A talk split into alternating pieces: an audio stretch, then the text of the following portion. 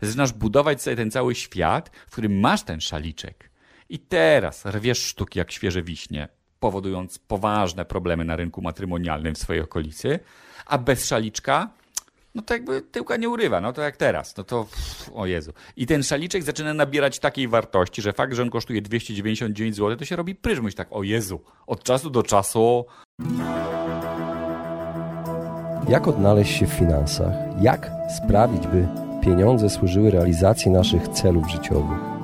Na te oraz inne pytania odpowiadają goście podcastu Po ludzku o pieniądzach – którego partnerem jest Generali Investments TFISA i który mam zaszczyt prowadzić.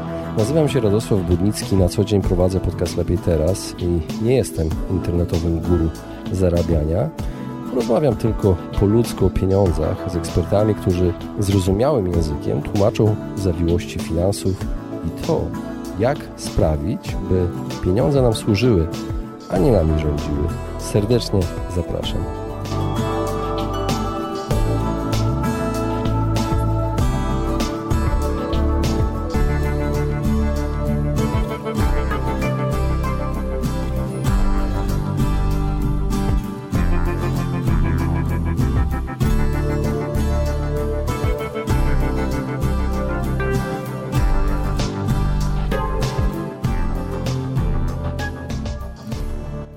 Witam Was serdecznie w kolejnym odcinku podcastu Po ludzku o pieniądzach.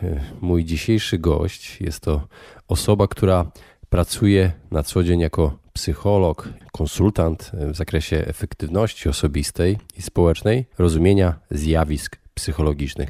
Tak w skrócie można opisać mojego gościa, którym jest Miłosz Brzeziński. Miłosza możecie znać też z innych podcastów, w których występował. Jest częstym gościem mediów, pisze książki, gości na łamach e, takich magazynów jak Duży Format, Logo, Playboy, Forbes, Gazeta Wyborcza, Rzeczpospolita, Polska The Times. No i pojawia się właśnie e, często też w TVN-ie.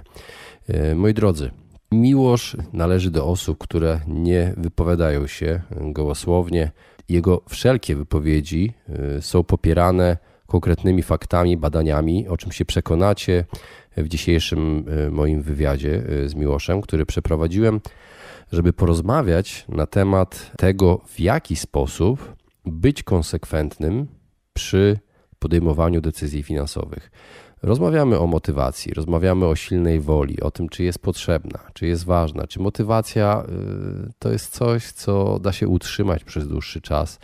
Jak to robić? Czy po prostu wystarczy zakasać rękawy? Jest y, dużo takich konkretnych odpowiedzi, y, opowiedzianych w świetny sposób.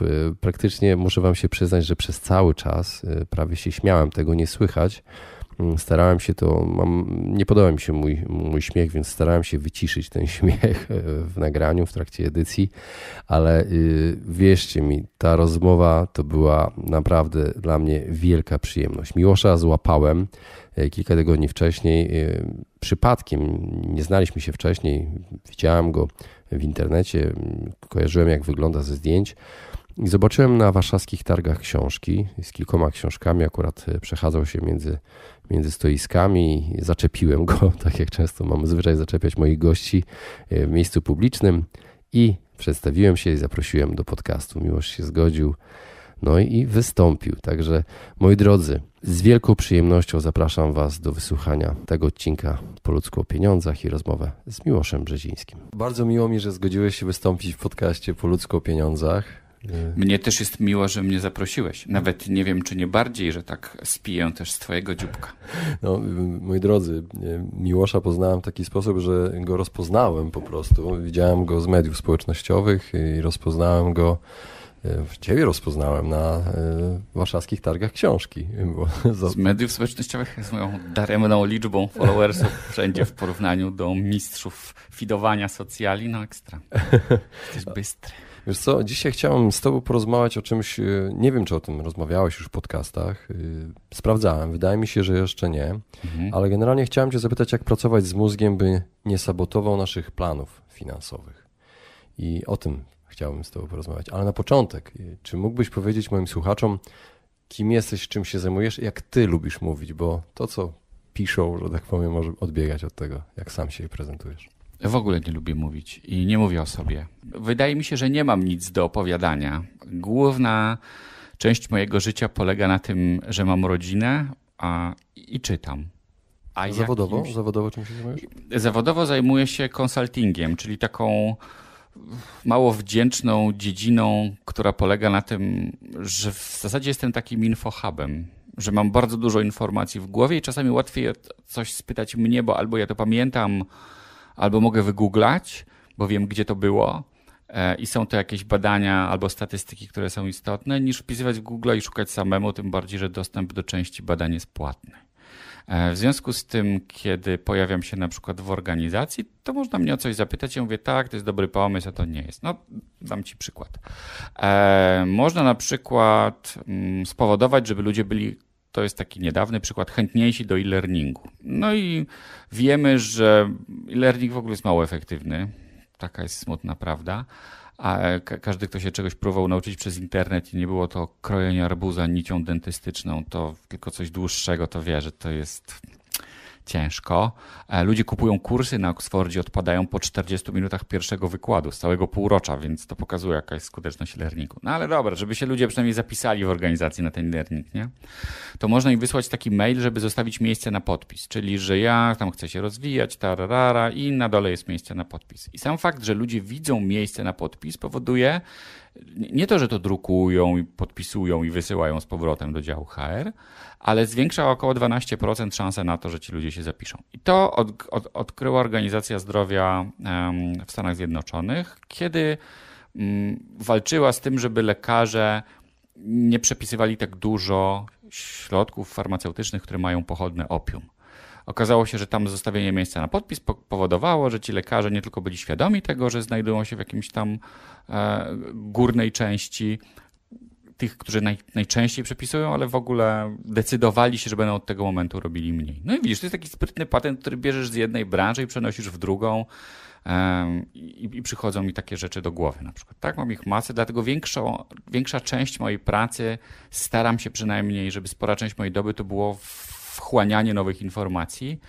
No i dramatyczne jest to, że to wiaderko w pamięci jest dziurawe, więc tam się część cały czas wylewa, więc trzeba dolewać więcej niż się wylewa i jakoś tam. O. No to, to no tak i publikujesz książki. No, publik tak, też publikuję książki. Po pierwsze lubię pisać. E, stawianie liter sprawia mi przyjemność, tak jak niektórym można na przykład rzeźbienie w drewnie albo... A zapytam cię, a piszesz ręcznie notatki nie, nie. książek, czy od razu na komputer? Ojej. Wiesz, Ernest Hemingway powiedział, że pierwsza wersja wszystkiego to gówno. I to jest prawda. Jak napiszesz pierwszą wersję książki, dopiero mniej więcej wiesz, co chciałeś napisać, i od tego momentu zaczyna się rzeźbienie w tym. Wywalasz, przekładasz, zamieniasz akapity. Pisanie takich książek e, jak moje nie ma początku, środku i końca, literalnie. To nie jest kryminał, że możesz sobie zamienić scenę pierwszą z ostatnią i nic się nie stanie. E, znaczy się stanie. Tutaj, się, tutaj w zasadzie może się nic nie stać, jak to dobrze ubierzesz, ale wszystko polega na podprowadzeniu pewnej idei, na tym, żeby ona została, więc to jest masa notatek. Jest po prostu miliard notatek. Z notatek to jest w ogóle więcej niż książki o wiele i potem zaczynasz to wywalać. E, zastanawiasz się, które są dobre, ale nieprzekonujące, w związku z tym tego nie wrzucam. E, myślę, że większość pracy nad książką to jest dłubanie, ale to dłubanie mi sprawia przyjemność, tak jak innym ludziom sprawia przyjemność dłubanie w innych rzeczach. Ja myślę, że to ma dużo wspólnego z pracą rzemieślniczą. Nie wiem, czy wiesz, że na skalach szczęścia najbardziej szczęśliwe profesje to profesje rzemieślnicze. Takie, że tak się wdłubujesz w coś malutkiego, tak tym dłubiesz, dłubiesz, dłubiesz, nagle podnosisz wzrok jest 4 godziny później. Tak, czyli taki mm, stan flow, o którym się często mówi. I ten stan flow jest najbardziej charakterystyczny dla dłubanin różnego rodzaju. I, I, książka jest taką dłubaniną, malarstwo też by było, no ale tam gdzieś podchodzi pod sztukę już. Mówimy o takich zwykłaśnych rzeczach. Ktoś robi biżuterię, to też może być sztuka zresztą. No, no to, to, więc e, być może to jest takie fajne i dlatego ludzie to robią, ale też to robię z pewnego poczucia szacunku dla, dla ludzi, którzy, e, którzy dają mi możliwość wykonywania pracy, którą wykonuję, bo nie chcę, żeby się jakaś masa informacji zmarnowała tylko dlatego, że jakaś firma mnie gdzieś zatrudnia, ja to tam mówię, ale myślę, że to jest na przykład ciekawe i ktoś by mógł, chciał może to wiedzieć, to no nie powiem za darmo, ale za koszt książki. No u ciebie za darmo, tak, bo za podcasty się jeszcze póki co nie płaci, nie? E, ale no, ale to jest jakiś efekt czasu mojego wpompowanego i nie chcę, żeby to się zmarnowało, no. Tyle. Super, no w takim razie wykorzystam Cię, wykorzystam Ciebie, żebyś mógł powiedzieć e, słuchaczom, słuchaczom e, po ludzku o pieniądzach, jak być konsekwentnym przy podejmowaniu decyzji finansowych, bo y, wiemy często, że zawsze mówimy sobie, że nie będziemy już oszczędzać, będziemy mniej wydawać. Nigdy nie użyjemy karty kredytowej, bo to się źle kończy. No, no. no ale, ale potem pękamy. No jak być konsekwentnym? Gdzie znaleźć tą konsekwencję? E, w ogóle jest parę takich rzeczy w życiu, które kiedy próbujemy podwiesić na naszej silnej woli i konsekwencji, to to się na pewno wyłoży. Flagowym przykładem jest dieta. Jak ktoś próbuje jeść zdrowo i zakłada, że, jego, że tylko jego silna wola pomoże mu jeść zdrowo, to w zasadzie od razu przegrał. Silna wola jest za słaba. Podobnie jest z pieniędzmi. Nie można tego podwieszać wyłącznie na tym, że ja sobie to postanowię. Zresztą w większości rzeczy na tym nie można podwieszać, dlatego że otoczenie nie jest neutralne. My cały czas w świecie finansowym pracujemy nad tym, żeby ludzi złapać na to, że mózg nie robi w ogóle długoterminowych planów. On nie potrafi tego zrobić, nie ma w ogóle do tego dostępu. Ma jakieś takie mechanizmy, które pozwolą mu fikcyjnie wymyślić, że coś się będzie za 5 lat albo za 17, ale oszczędzaj, bo emerytura to coś tam. To się można posiłkować takimi sprytnymi sztuczkami pod tytułem pokażę komuś jego zdjęcie, jak jest stary. Pokażę mu zdjęcie, jak jest stary, on wtedy taki, taki strzał emocji, o Boże, to ja będę kiedyś stary, to ja powinienem może przejąć za to jakąś odpowiedzialność. Może artykuł o ZUS-ie jakiś w Ale, no to ZUS w ogóle to musi dotrwać do momentu, w którym my będziemy na emeryturze, a to nie jest takie oczywiste. Poza tym, jak już wiadomo, oszczędzanie w ogóle nie jest najlepszym sposobem na to, żeby mieć pieniądze. W zasadzie jest jednym z najgorszych e, sposobów. Oczywiście trzeba mieć trochę oszczędzone i różni ludzie oszczędzają dużo, różnie, przepraszam. Co ciekawe, nie jest to zależne od tego, ile się zarabia. Były takie badania prowadzone na Białorusi, w, e, którym, którego uczestnikami byli ludzie, którzy zarabiają tam najniższą średnią krajową, chyba na, na polskie było jakieś tam, nie wiem, jakieś grosze zupełnie i oni też oszczędzają. Dlatego... Ja podcast o inflacji stylu życia i to właśnie mhm. pojawiło się w momencie. Oni, oni uważali, że jeżeli ktoś zarabia załóżmy 1000 zł, to znaczy, że za 900 też przeżyje. Tak? Tylko trzeba być trochę sprytniejszym. Ale komfort, jaki ci daje odłożenie jednej dziesiątej albo jednej dwudziestej, jednej piątej, e, to jest zupełnie co innego niż jak nic nie masz odłożone. Tak? Zepsuje ci się pralka, spóźni ci się autobus, a miałeś dostać pracę lepszą i tak dalej, i tak dalej. Więc, to, więc e, tłumaczenie, że ja za mało zarabiam, żeby oszczędzać, jest tłumaczeniem fikcyjnym. To po prostu jest pewien nawyk myślenia o tym, co się dzieje. Pewne wypłaszczanie krzywej, taka e, jak, jak w Biblii, nie wiem czy pamiętasz, opisano pierwszą dynamiczną regułę fiskalną, jak miał być 7 lat chudych i 7 tłustych, to tam Józef egipski powiedział faraonowi, żeby nie zeżreć wszystkiego. Tak, to, to był ten. Um, no i, i ta, ta, ta, ta, pierwsza taka długoterminowa diagnoza makroekonomiczna była dobrym pomysłem, bo życie tak wygląda. Jest dobrze, potem jest niedobrze, potem jest znowu dobrze, potem jest znowu niedobrze. Co prawda nie tak jak w Biblii, że co 7 lat, ale tak to mniej więcej wygląda. I idea, która tam była przekazana, e, była taka, żeby tę, tę krzywą wypłaszczyć. Że jak ją wypłaszczysz, to jest tak jak trzeba. My o tym myślimy też w e, ekonomii światowej. Dr Tomasz Sedlaczek, e, z, on był kiedyś ekonomistą przy ONZ-cie, powiedział, że to jest jedyny zasadny pomysł, żeby ekonomię utrzymać, czyli nie zeżreć wszystkiego. Jak jest dobrze, to oszczędzasz, jak jest źle, to wydajesz z tego, co zaoszczędziłeś. Tylko problem polega na tym, że ekonomia żadna, ani duża, ani mała, nie utrzyma się bez etyki i moralności. A z tym, jak wiadomo, jest kłopot. Czyli jeżeli spróbujemy jakiś system, żeby on był stabilny, to pojawi się kilka osób, które będą od zakrystii wynosiły pieniądze, to niestety nie da się ich upilnować. Dlatego e, zawsze ekonomia była ściśle powiązana z etyką.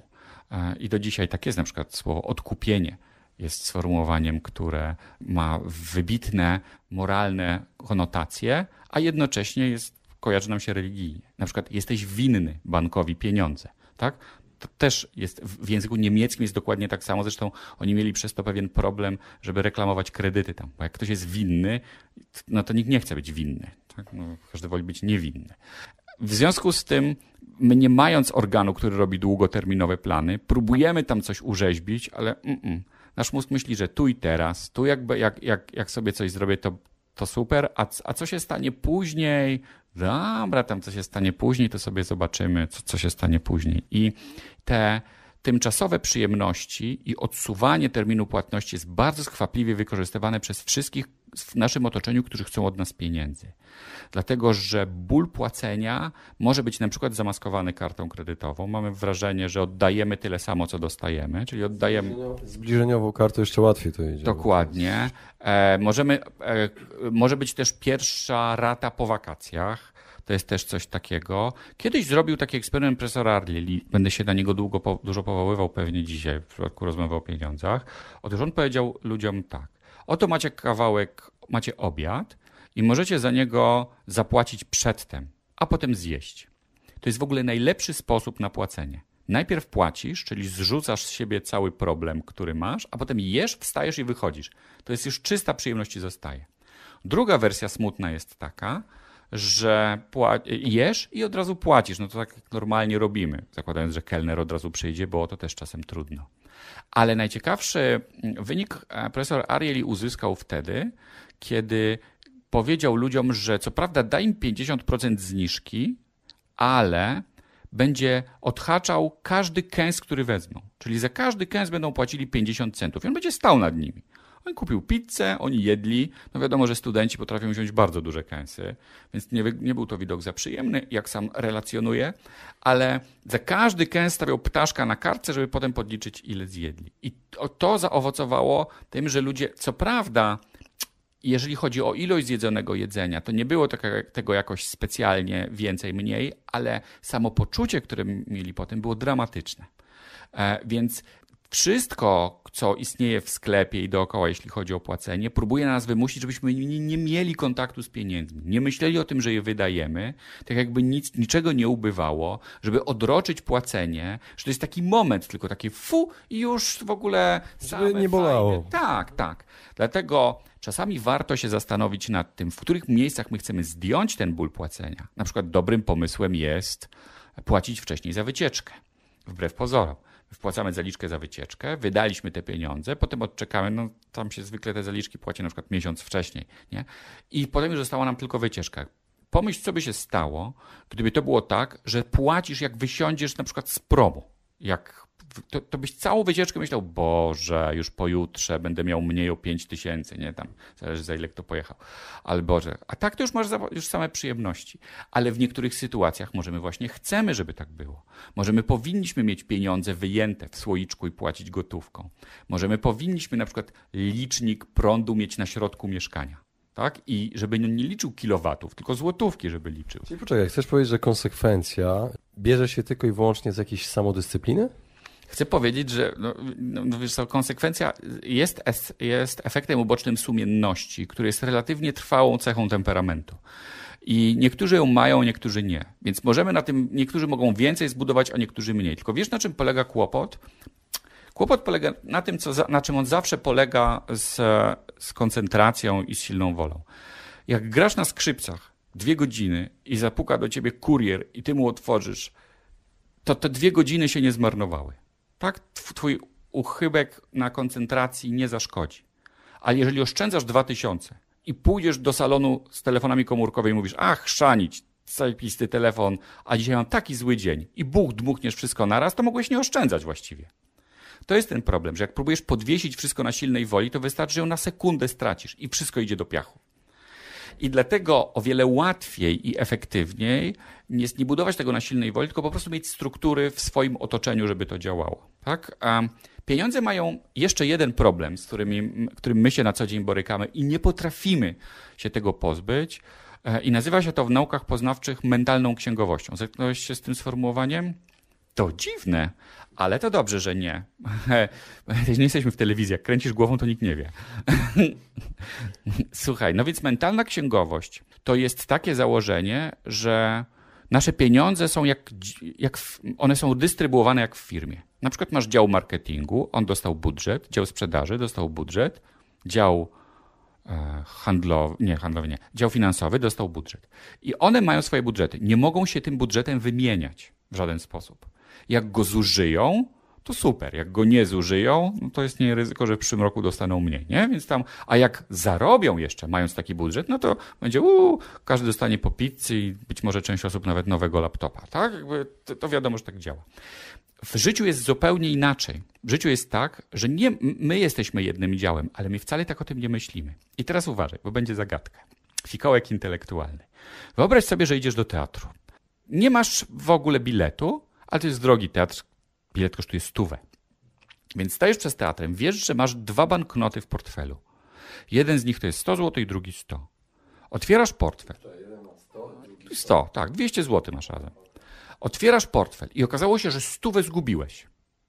Zostało ci tylko 100 zł. Wejdziesz do teatru czy nie? Czyli kupisz bilet czy nie? Ja bym kupił. Twoja odpowiedź nie ma kompletnie znaczenia, bo i tak będę mówił o statystyce, więc się nie spinaj, ale bo jakby podejrzewam, że możesz się pobawić. E, e, to dobrze, to teraz mamy drugą sytuację. Druga sytuacja jest taka, że idziesz do teatru, ale masz już bilet i stówę w portfelu. Otwierasz ten portfel i okazuje się, że bilet zgubiłeś, ale została ci jeszcze stuwa. Kupisz jeszcze raz bilet czy nie? Moja odpowiedź nie ma znaczenia. No ale ja cię pytam, no nie ma statystycznego, ale... Ja bym kupił. Kupiłbyś. Większość osób też by się zachowała w jakiś sposób, ale teraz pytanie, co, co, sobie, pomyśli, co sobie pomyśleli e, nasi słuchacze. Bo większość osób już nie kupi, dlatego że uważa, że w drugim przypadku wizyta w teatrze ile ich kosztowała? 200. A w pierwszym? Pierwszym? Tak, a to jest zupełnie nieprawda. Dlatego, że my zakładamy, że jest budżet na rozrywkę, z którego już zostało wzięte, i taki budżet generalny, z którego się zgubiło. I jedno jakby nie, nie wpływa na drugie. A to jest nieprawda, bo mamy jeden budżet. To są jedne pieniądze, które my mamy. I ludzie cały czas dokonują takich przełożeń z jednego miejsca do drugiego. sobie tak, a w zasadzie moglibyśmy powiedzieć uczciwie, że nie robią tego, a powinni. Dlatego, że w tym przypadku z teatrem nie ma kompletnie znaczenia czy zgubiłeś stówę, czy zgubiłeś bilet, bo to są cały czas twoje pieniądze, to są twoje dwie stówy. I ty jesteś do tyłu dwie, tak czy siak, tak, na jedno wyjdzie. Tylko nasza myśl, że to jest biznes rozrywkowy, to co innego. I tak samo na przykład ludzie jadą do Las Vegas, grają tam sobie na kasynie, ale potem idą mówią tak, o, to jest kawa, ale kawa kosztuje 5 dolców, to nie kupię, nie? A, a 250 przewalili na kasyno. Ale widzisz, kasyno to był budżet rozrywkowy, to tam można, a te 5 dolarów to jest budżet na codzienne przyjemności, z tego mogę obciąć. Nieprawda. Miłość, często, mu... samo. No tak, często mówi się właśnie, wiesz, na jedzeniu nie, nie będę oszczędzał. No, to słynne zdanie. Tak, dokładnie tak jest. Znaczy, my powinniśmy raczej się zastanawiać, co w ogóle za te pieniądze moglibyśmy kupić. Za każde, które inwestujemy we wszystko, bo mamy jedne wspólne pieniądze tak naprawdę na wszystko. I jeżeli ja przepuszczę dwa kafle na telefon, to jak mi się zepsuje pralka, to nie będę miał na naprawę pralki. Tak? To nie jest tak, że ja tutaj mam na IT, a tu mam na AGD, nie? I, I to są dwie różne rzeczy. Na przykład, o, jedziesz gdzieś do takiego kraju, jakiegoś drogi muszę wymyśleć, nie no to Anglia jest trochę droższym krajem niż Polska. I jak ci zapłacą na przykład, bo powiedzą, o, ty jesteś takim słynnym podcasterem, proszę, masz tutaj wiem, 10 tysięcy za to, że pójdziesz i będziesz tam rozdawał swoim uczniom mówiąc, nie? Więc tam idziesz i będziesz robił wykład. No i masz tam robić wykład. Jak dostaniesz wcześniej te pieniądze i oni ci przeleją na konto, to szansa na to, że je wydasz jest mała. Ale jak pojedziesz tam i oni ci je dadzą w gotówce do ręki, to to jest taka jakby część mojej podróży nagle się robi. I takie fu, to ja mogę sobie pójść na drugiego hot doga, spróbować najlepszego piwa w Dublinie, tak i tak dalej. Opowiadasz o sobie teraz? nie, znaczy opowiadam o wszystkim, Miałeś o sobie też opowiadam, no bo, bo, bo my tak myślimy. Tylko ja pokazuję, że my wsadzamy do różnych pudełek nasze pieniądze i myślimy, że to jest zupełnie co innego. Że z jednego możemy pogubić i nic się nie stanie, a z drugiego jak pogubimy, no to to jest dramat i już trzeba zacząć oszczędzać. Czyli ludzie nie są przygotowani do... W ogóle, w ogóle, w ogóle. My... się pieniędzmi. Mózg w ogóle nie ma pojęcia o co chodzi z tym hajsem, że nie ma pojęcia o tym, że, że możemy jakby wszystko zawsze kupić. Że, kiedyś była taka bajka, legenda o złotej kaczce w, warszawska, o tym, że chłopczyk dostał bardzo dużo pieniędzy i złota kaczka mu powiedziała, żeby on je wydał wszystkie, ale na siebie. I to był taki test, że on, jego dobrego serca, on na samym końcu, on cały dzień spędził wydając te pieniądze. I na samym końcu jakiś stary wiarus go poprosił o grosik i on tam mu dał i w ogóle wszystko się zepsuło. Ale teraz to on by przecież nawet z kibla nie wyszedł, jakby wszystko wydał. Tak, tak by, po prostu w eBay.pl albo Allegro, albo Etsy, albo cokolwiek innego, albo Elix i po prostu jedziesz. To, żadna złota kaczka nie byłaby w stanie tego przerobić, bo, bo każdy hajs możesz przewalić wszędzie. I o to właśnie chodzi. E, oni wszyscy zacierają ręce, ci Państwo, którzy chcą e, naszych zakupów już e, w, teraz, bo bo jak wiesz, gdzieś się tak planuje, że do 2020 roku będzie taki internet globalny, to pompuje lekko licząc 3 miliardy osób do przestrzeni zakupowej. To będzie taki ewenement, że on się nigdy nie powtórzy. I to, co zrobi z, z, z przepływem pieniędzy, co się stanie w tym momencie, no to, to fajnie będzie, że być może będziemy tego świadkami, co się stanie, bo tam się dużo będzie rzeczy ciekawych działo. Um, ale już teraz internet jest na to przygotowany, tak? Mamy reklamy natywne, mamy algorytmy, które patrzą, tak? Na przykład, nie wiem, w Messengerze jest, wystarczy, że coś wpiszesz i skasujesz to Messenger. Ja się tak, obawiam, że wystarczy powiedzieć coś przez Messenger. Tak, tak. No, może też być tak, że wystarczy już też coś powiedzieć, bo jest z tego hajs, no, nie da się ukryć. I problem polega na tym, że my czasami mówimy, myślimy sobie, że te darmowe komunikatory, oczywiście w cudzysłowie darmowe, powodują, że my mamy więcej pieniędzy. Tak samo jak darmowe aplikacje powodują, że mamy więcej pieniędzy, ale darmowe aplikacje ciągnąc reklamy, które wyświetlają, powodują, że my musimy zapłacić więcej za prąd suma summarum, niż zapłacilibyśmy za to, bo musimy, bo, bo się bateria szybciej zużywa, tak? Jak, a, więc to już jest policzone. E, bardziej się opyla kupić płatną aplikację do telefonu najczęściej, chyba że jest mega droga niż bezpłatną. I, I czasami bardziej się opłaca kupić płatny komunikator, dlatego że płatny komunikator nie podsuwa nam tego, czego my akurat szukamy. Płatny, bo, bo to by było lichawe. Płatny komunikator nam podsuwa też to, na co wierzymy, mamy słabszy moment w życiu w tym momencie. I, my wiemy to na przykład z badań amerykańskich, gdzie jak ktoś jest 50-letnią kobietą w średnim wieku wychowującą dziecko i mieszkającą z rodzicami, to jest bardzo podatna na ubezpieczenie na życie. To nie jest tak, że ona go potrzebuje ale istnieje spora szansa, że ona je kupi. No i telefon zaczyna lutować, aż zmięknie, aż ją złapie wieczorem na kiblu, albo rano w wannie, albo wychodzącą z dzieckiem od lekarza, wyświetli jej ta reklama, ona mówi, kurna, może Bóg mi da jakiś znak, tak? I to zrobi. Więc, więc problem z darmościami jest taki w naszym życiu, może to jest w ogóle pretekst do rozmawiania o rzeczach za darmo, że nam odwala. Jak dostajemy coś za darmo, to jest tak, to jest Dam ci inny przykład z tymi darmościami. Wyobraź sobie, że masz bajaderkę do zjedzenia. Bajaderka to może nie jest jakieś super ekstra ciastko. Bardzo lubiłem bajaderkę. To były śmieci Parówki też lubisz? Bo parówka to jest taka bajaderka wśród wędlin. Jestem wegetarianinem. A, no, a co wiesz co, być może jedzenie parówek akurat tym nie przeszkadza, bo nie wiem jaki tam jest procent mięsa. E, w każdym razie mamy bajaderkę i kawałek czekoladki. I bajaderka, załóżmy, kosztuje, to też badania mogę podać, e, powiedzieć amerykańskie, więc nie będę podawał w złotówkach, ale bajaderka kosztuje 15 centów, a, mm, czy 25 centów, a ta kawałek czekoladki jeden. I teraz pytanie, co zjesz? Bajaderka wygląda całkiem pokaźnie, kawałek czekoladki taki, myślisz sobie, nie tylko, bo, bo my zwykle analizując e, pieniądze, bierzemy pod uwagę również inne rzeczy, na przykład koszt starania się. Czyli im dłużej chodzisz i czegoś szukasz po sklepie, to tym ci się wydaje to cenniejsze, jak znajdziesz, bo te twoje wszystkie spalone kalorie się do tego dokładają. Też zupełnie bez sensu, no ale dobra. I teraz zobacz, jak my to mówimy, to ludzie myślisz, co częściej wybierają? Dwa, za 25 centów bajaderkę, czy za jednego centa czekoladkę malutką? Mi się wydaje, że bajaderkę. Słusznie, bo tak się dzieje, ludzie często. Ale teraz wystarczy wszystko obniżyć o jeden cent. I bajaderkę masz za 24, a czekoladkę za darmo. I co? Czekoladkę. Proste przecież. Za darmo to ci po prostu, to nie warto. To wszystko, co wcześniej myślałeś, jest nic. Jak widzisz free albo darmo, to jest po prostu zwarcie na neuronach, pół tęczę puszczasz uszami i po prostu koniec. Tak samo sprzedajesz na przykład, załóżmy, napisałbyś książkę. Zrobił, napisałbyś książkę i napisałbyś książka 10 dolarów za książkę, 10 za wysyłkę. To jest najgorsza opcja, którą możesz zrobić. Możesz zrobić 20 dolarów za książkę i, i, i, 0 za wysyłkę. Już jest lepiej ale możesz też zrobić 0 dolarów za książkę i 20 za wysyłkę, co na jedno wyjdzie. Ale pff, od razu, bo jak 0 za książkę, Boże, książkę za darmo daję, biorę. Jakby z hajsu ci ubywa z portfela tyle samo. Natomiast my nie potrafimy przenosić w głowie takiej obiektywnej, całościowej wartości przedmiotów, tylko cały czas się nabieramy na to, że to jest z jakiego innego pudełka wzięte. Że książka jest za darmo przecież. No nie widzisz, że jest za darmo ta książka, tak? I to tak działa. Dobrze, mówiłeś o tej kobiecie, a ja mam do Ciebie właśnie takie pytanie. Nie, nie chcę, żeby wyszło homofobicznie, ale. To...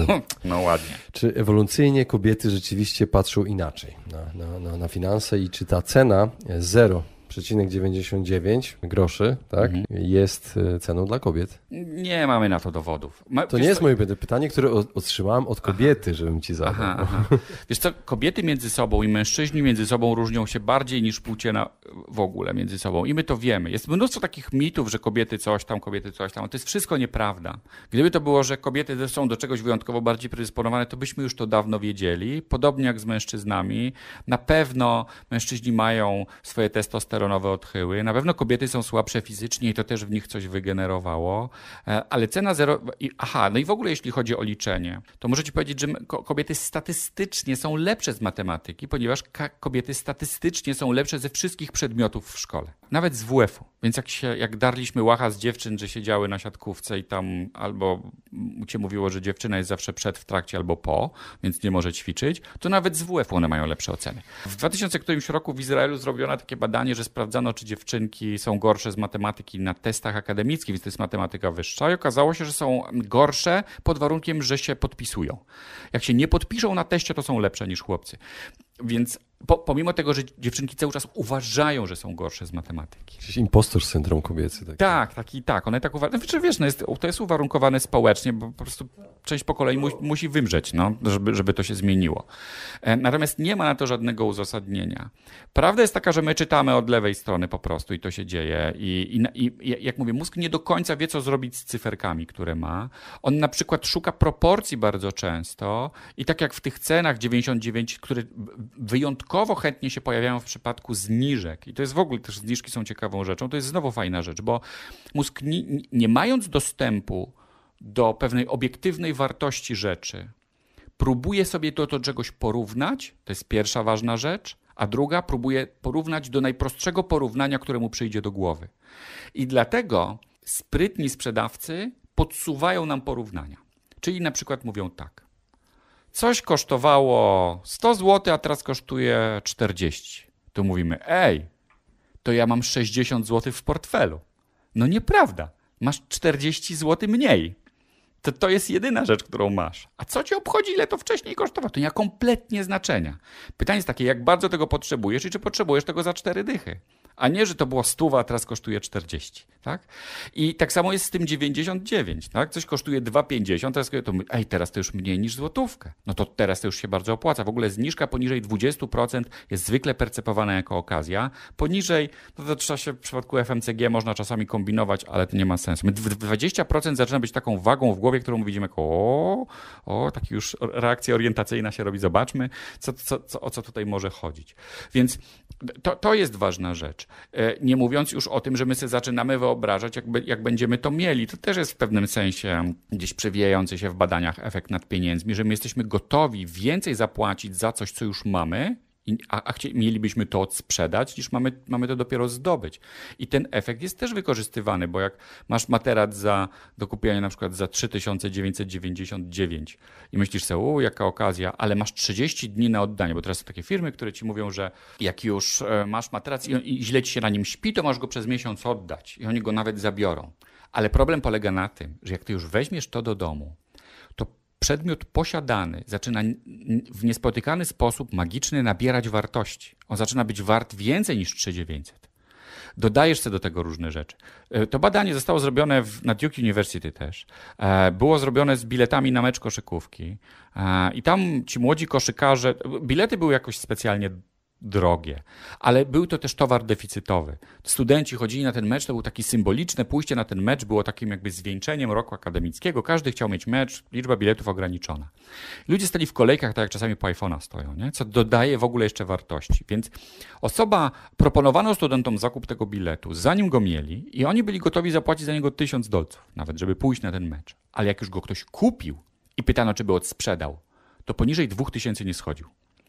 Dlatego my jak już coś mamy w ręku, to tego wartość zaczyna nagle rosnąć zupełnie bez sensu. To nie jest Dodajemy wartość. Tak, dokładnie. Od tego, że to już i że musieli, to jest, to my nazywamy w tym mm, mentalnej księgowości e, lękiem, bólem oddawania, bólem tracenia. Czyli jak my zarobimy 200 zł, no to fajnie, ale jak straci, zgubimy 200 zł, to jest o wiele większy ból.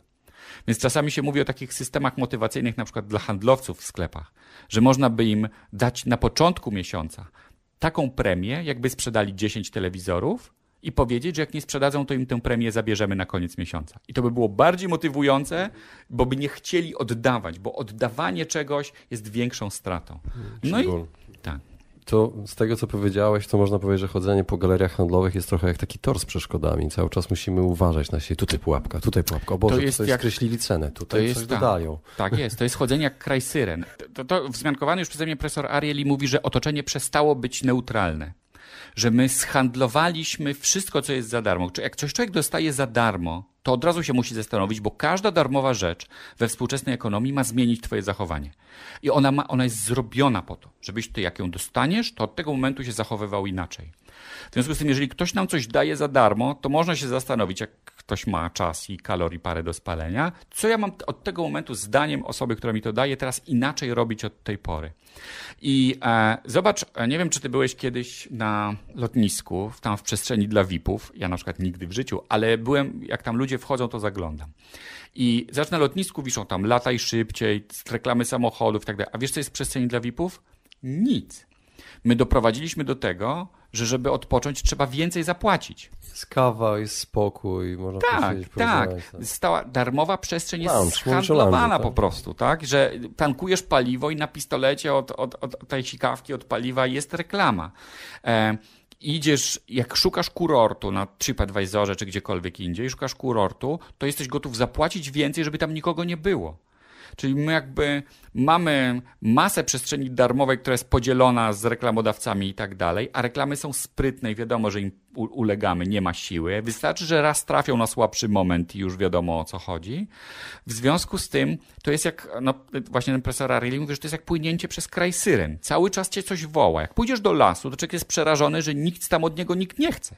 Tak, że to jest takie, ja po prostu idę jest ładnie, a to jest tak, kup to, zjedz to, dlaczego nie, i tak dalej, i tak dalej, tak? I to jest najczęściej nieprawda, no bo znowu jak mówią, tym razem badacze ze Stanforda ładnie to kwitują, gdyby to była prawda, to nikt nie musiałby płacić za to, żeby to było napisane, tak? Jakby to po prostu by się mówiło i już. A jeżeli ktoś s- zhandlował tą powierzchnię i wy, wygłosił jakieś tam dziwne hasło, na przykład, nie wiem, e, czterech na pięciu dentystów poleca pastę jakąś tam. Wiesz, jak wyglądały te badania? Wyglądały tak, że spytano dentystów, jakie 100 past najbardziej polecają. I oni wy, wy, wymieniali od 7 do 10 najbardziej popularnych i 4 na 5 tam było. Ale równie dobrze mogli zapytać 5. I akurat zapytać takich, które... A poza tym, pytał cię kiedyś twój dentysta, jakiej pasty używasz? To skąd oni mogą wiedzieć, jakiej używasz i jak ci się zęby psują? Więc jakby tam jest masa takich rzeczy, nad którymi się my się w marketingu zupełnie nie zastanawiamy, ale krótko mówiąc, to jest kant. Znaczy nikt się nie zastanawia i dziś to jest duży problem. Nad czymś, od czego się nasza rozmowa zaczęła, nad moralnością tego. Tylko każdy się zastanawia nad efektywnością. To jest dokładnie to samo tłumaczenie, które mieli ludzie, którzy budowali bombę atomową. Oni się nie zastanawiali po co, tylko jak. Czy to się da zrobić? I sam fakt, że to się da zrobić, tak ich zajarało, że już potem jakby tylko pilot powiedział, o Boże, co my zrobiliśmy. tak jak się Oppenheimer obejrzał. później żałował z tego, No. Einstein żałował, wszyscy żałowali, ale wtedy nie żałowali, nie? To już jakby pozamiatane i w annałach się zapisali. Dlatego my się tak boimy różnych rzeczy, że jak na coś pozwolimy czy nie, czy jak to tylko będzie możliwe, to zawsze gdzieś w jakimś laboratorium znajdzie się osoba, która się będzie zastanawiała jak, a nie czy. Może zostanie źle zapamiętana, ale na pewno zostanie, tak? Ktokolwiek zabije Cezara będzie sławny, jak mówi stare przysłowie. Tak? I no tylko pytanie, jakąś tam, jaką sławą się jego rodzina okryje też i on potem. No ale to inna sprawa. Powiedziałeś o kraju Syren, co od razu Odyseja mi się przypomniała Homera. I, Słusznie. I, i, I Odyseusz i mam akurat takie pytanie do ciebie. Czy są takie ćwiczenia, lifehacki, może nie takie, które zastosował Mhm. właśnie Odyseusz na swojej załodze, ale takie, które dzięki którym właśnie wprowadzimy tą konsekwencję, jakieś lifehacki, ćwiczenia. Odyseusz nie zrobił najlepszej rzeczy, którą można zrobić. Najlepsza rzecz, którą można zrobić, to nie płynąć tamtędy. Dlatego, że to jest wszystko za dużo, za sprytne, za silne i tak dalej. No już, już gdzieś kiedyś, e, to już chyba wszyscy wiedzą, że na, na przykład nad każdym takim automatem, jednorękim bandytą w kasynie pracuje 350 osób. 300, 350 inżynierów. Od dźwięku, od wygody, od programu lojalnościowego, od, od kolorów, od wszystkiego. Żebyś ty nie mógł od tego wstać. Jeżeli myślisz, że będziesz od tego lepszy, to się mylisz, bo nawet jak ci się zdarzy, to oni to zauważą i poprawią następnym razem. Amazon ma, nie, ma nie tylko ma reklamy natywne, ale na przykład jego strony się budują, w randomowy sposób budują im się elementy takie, żeby losowe, żeby sprawdzić, kiedy ty klikasz kupuj. I na przykład jak le- lepiej, lepiej reagujesz na prostokątny układ strony, to będziesz miał prostokątne. A jak na kwadratowy, kwadratowy. Oni nawet nie analizują, co wyszło. System sam robi. System sam produkuje permutacje i zbada, kiedy ty dłużej siedzisz i jakie książki podsuwać, żeby to działało.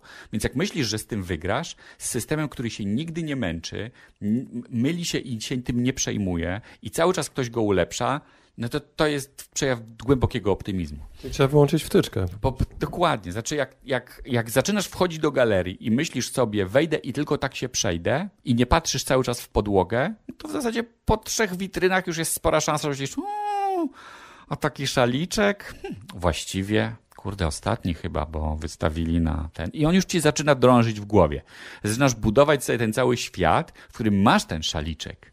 I teraz rwiesz sztuki jak świeże wiśnie, powodując poważne problemy na rynku matrymonialnym w swojej okolicy, a bez szaliczka no to jakby tyłka nie urywa, no to jak teraz, no to pff, o Jezu. I ten szaliczek zaczyna nabierać takiej wartości, że fakt, że on kosztuje 299 zł, to się robi pryzmuś tak, o Jezu, od czasu do czasu każdemu się należy taki szaliczek. Co nie używać?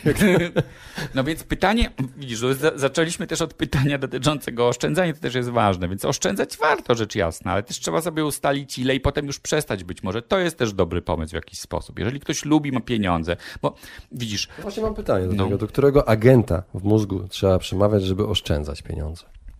Do, do żadnego. Trzeba się steroryzować z tymi pieniędzmi po prostu. E, z, zwykle terroryzowanie się jest całkiem niezłym patentem. Jest, jest masa takich serwisów, które na przykład nakazują oszczędzanie. Wiesz, gdyby ludzie oszczędzali, na przykład towarzystwo ubezpieczeniowe, to było bez sensu zupełnie. ZUS też był bez sensu. My mamy ciągle do nich pretensje, że oni dużo zabierają, mało oddają.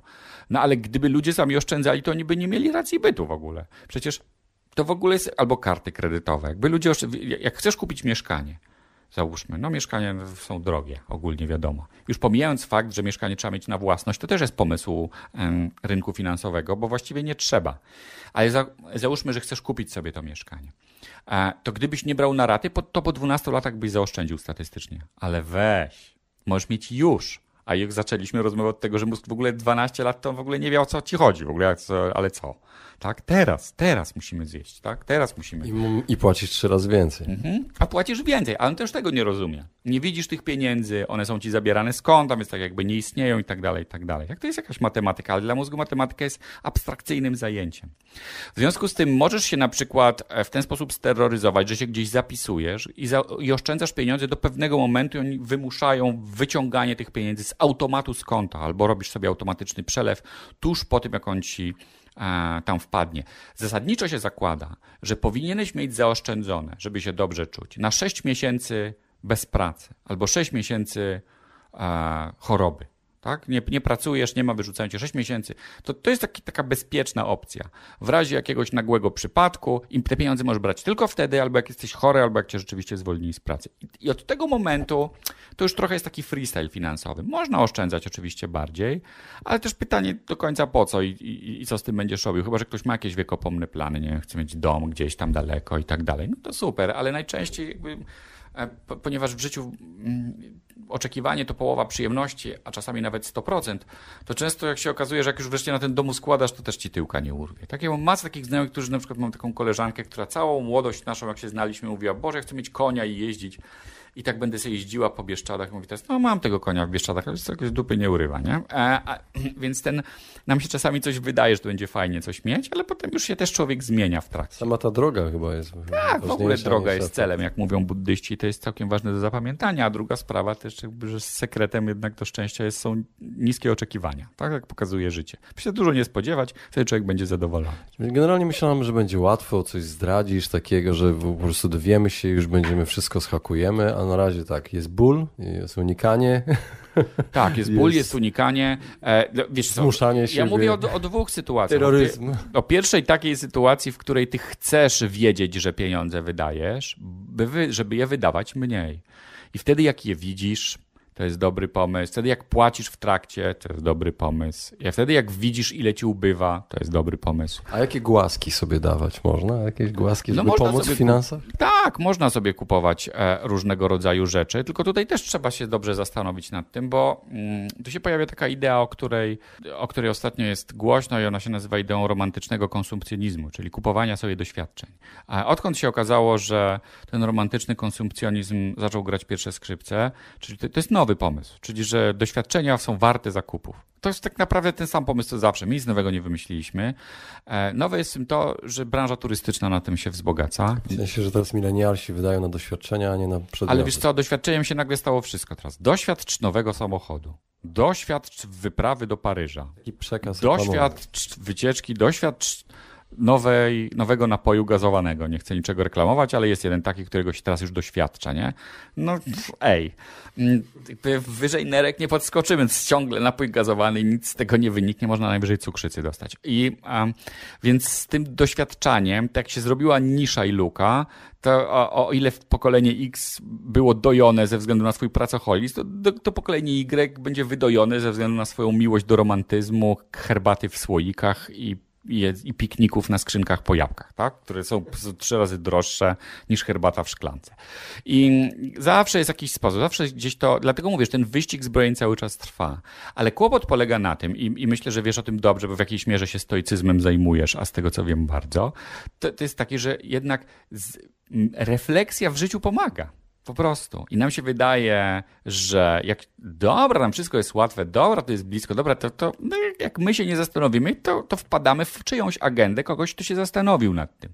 Może nie literalnie, ale jego pracodawca i tak dalej. Więc myślę, że to jest pierwszy istotny wniosek tej całej rozmowy, że, że mimo wszystko myślenie jest trochę przereklamowane, ale jak wiesz, nad czym się zastanawiać, jakie pytania sobie zadać. No w naszym przypadku na przykład takie, kiedy chcę sobie znieść ból płacenia, a kiedy chcę sobie dodać ból płacenia. Kiedy E, uważam na przykład, że warto coś zaplanować, a kiedy mówię, a skoczę z dziesiątego piętra i spadochron zmontujemy po drodze. Kiedy ja mogę coś kupić, a kiedy się zastanowić chwila, chwila, to kosztuje 2000. Co ja w ogóle mogę kupić za 2000, albo czego nie będę mógł zrobić, jak nie będę mógł, z całego swojego życia. Nie tylko z branży IT, rozrywkowej i tak dalej, i tak dalej. W ogóle, ze wszystkiego. Czyli spowodować pewien przepływ pomiędzy działami bankowymi, tymi działami w mojej firmie wewnątrz głowy. To oczywiście nie, nie powoduje, że my w ogóle błędów nie popełnimy. Ale jest to lepszy sposób niż myślenie, że to jest z, z działu zgubione, to się w ogóle nie liczy, tak jakbym tych pieniędzy nie stracił. No straciłem, zgubiłem, nie mam, to muszę teraz zrobić, przeliczyć trasę jeszcze raz. No. Czyli generalnie, jak mówiąc, nie oszukujmy siebie samych. Tak, tak. To co, e, ja myślę, że, że nasz problem polega na tym, że my cały czas zakładamy, że jak się dobrze zepniemy, to będziemy doskonali. Nie jesteśmy. Mało tego, jesteśmy na tyle niedoskonali, na tyle to wszystko jest grząskie i rozmyte etycznie, że część osób pracuje nad tym, żeby nas wyżyłować do końca. I nikt się nie czuje winny za specjalnie. Więc sprowadza się to wszystko do tego samego pomysłu, który mamy od początku zarania ruskości, ruskości że, jak, że, że, po prostu trzeba się zastanawiać nad tym, co ja w ogóle robię, o co mi chodzi w życiu, na co ja chcę wydawać pieniądze i tak dalej, i tak dalej.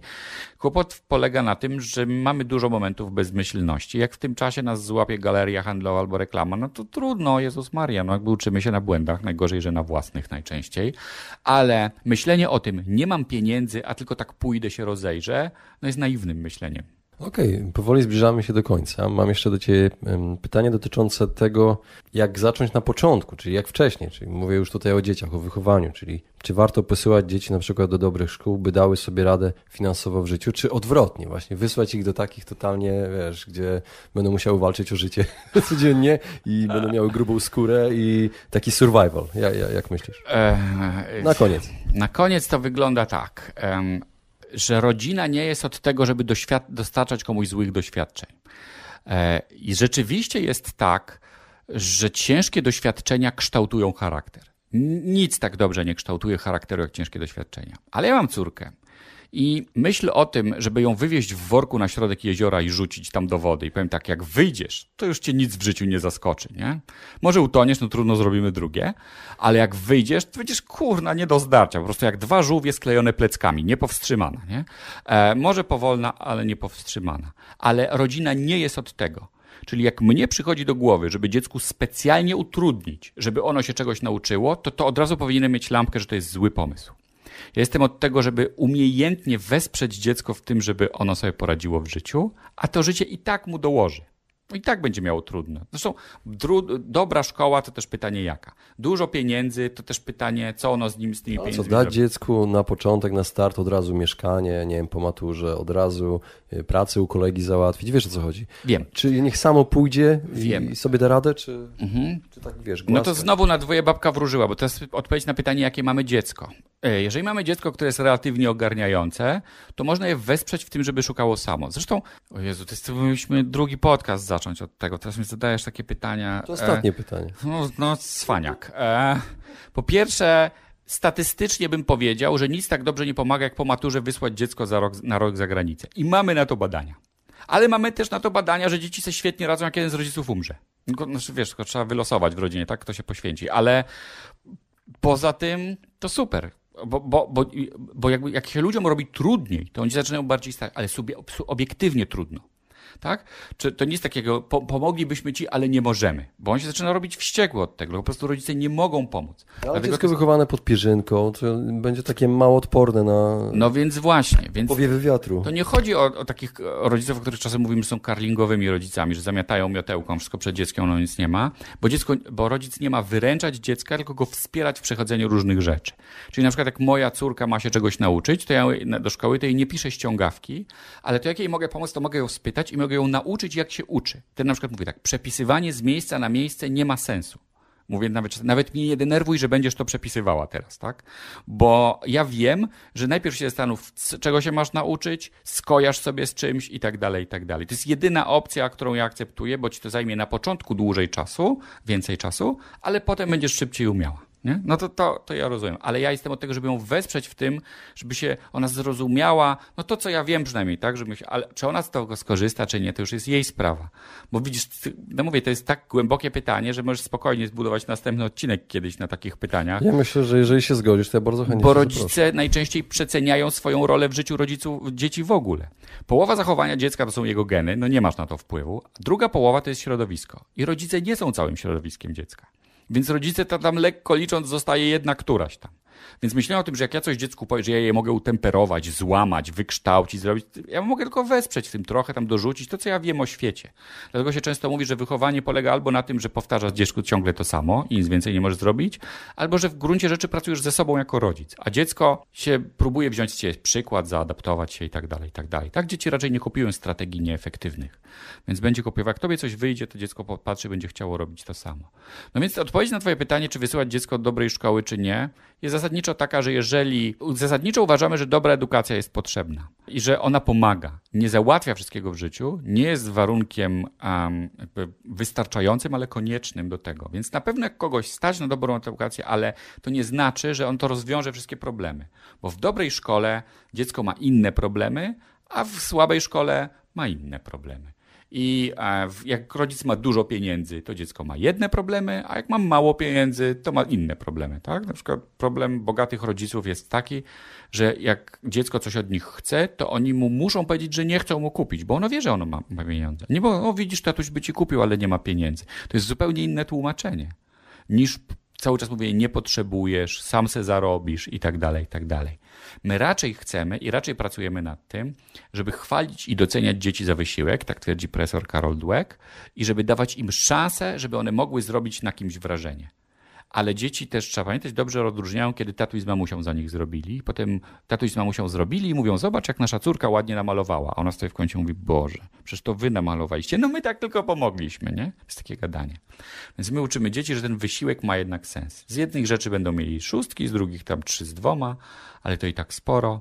Ale że w ogóle wysiłek się opłaca i my wspieramy, zachęcamy do tego wysiłku, albo tłumaczymy, żeby otwarte drzwi nie były wyważane. Tak? Czyli na przykład, jak, tak jak dałem przykład mojej córki, jak próbuje przepisywać po pięć razy i myśli, że jakiś ślad pamięciowy od tego będzie, to ja mówię, żeby się nie męczyła, bo już pokolenie ludzi przed nią to przetestowały, przepisywanie nic nie daje dają różne inne rzeczy i, i, i na przykład akurat tak się składa, że ja wiem jakie, tak? Ale mógłbym nie wiedzieć, to byśmy doczytali. Też wielu rzeczy nie wiem, tak? Ale, ale wiem, jak się różnych rzeczy uczyć. No więc, no nie wiem, wczoraj siedzieliśmy, uczyliśmy się na przykład tańców ludowych, to ja też nie umiałem ich rozpoznać, ale za to wiedziałem, jak się uczyć, jak rozpoznawać różne rzeczy i, i zrobiliśmy taką matrycę i se siedzieliśmy i uczyliśmy się i to była dla mnie nauka nie uczenia się tańców ludowych, tylko nauka, jak się uczyć w ogóle. Bo wiem, że jak ona kiedyś pójdzie, to się przynajmniej usiądzie gdzieś w tym akademiku, czy gdzie ona tam pójdzie i, i będzie przynajmniej wiedziała, a nie będzie przepisywać po 50 razy. Miłosz, y, powiem Ci szczerze, słuchanie Ciebie pootwierało mi różne szuflady. Y, Zacząłem myśleć od razu o innych, o, o innych właśnie tych y, tematach na rozmowę z Tobą. Jeżeli w przyszłości zgodzisz się oczywiście wystąpić, być może po ludzku albo lepiej teraz. Nie odmówię, ale nie potwierdzę i nie zaprzeczę. No, bardzo chętnie, bardzo No, mi miło. złapię Cię za rok na Dziękuję. jakichś targach pewnie. za rękaw. Dobra, dobra. Dziękuję Ci bardzo. Ja też dziękuję i Państwu też dziękuję za czas zainwestowany, mam nadzieję, w to spotkanie. Właśnie wysłuchaliście podcastu Po ludzku o pieniądzach. Mam nadzieję, że Wam się podobała rozmowa. Jeżeli Wam się podobała, poświęćcie swój czas, proszę, by pozostawić swoją recenzję na iTunes. Jeżeli macie pytania lub e, propozycje dotyczące kolejnych audycji, piszcie do mnie na fanpage'u Po ludzku o pieniądzach i do usłyszenia w następnym razem.